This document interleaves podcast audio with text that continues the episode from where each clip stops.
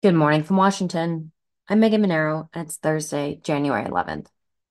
This is CQ Roll Call's morning briefing, and here are the top three headlines you need to start the day. Speaker Mike Johnson is now saying he won't rule out a stopgap measure to extend government funding as the first of two funding deadlines approaches next week. The speaker told reporters Wednesday that the House is still, quote, pedal to the metal on trying to get the fiscal 2024 spending bills done.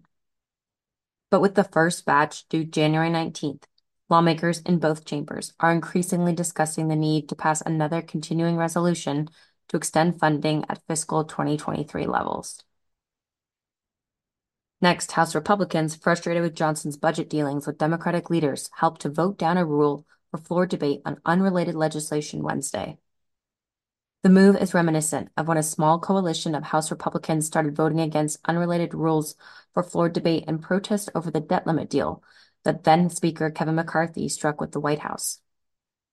Wednesday's floor action has some wondering if Johnson may also be headed for a motion to vacate the procedural vote that conservative members used to remove McCarthy from the Speaker's office. And finally, negotiators are still working to close a potential bicameral tax deal. Senate and House tax leaders are pitching a possible three year, $70 billion package to members. Some House Ways and Means Republicans said they were optimistic Wednesday, while House Democrats and some progressives in the Senate dismissed claims the negotiators could be nearing a deal. Check CQ.com throughout the day for developing policy news. And for all of us in the CQ Roll Call newsroom, I'm Megan Mineiro. Thanks for listening.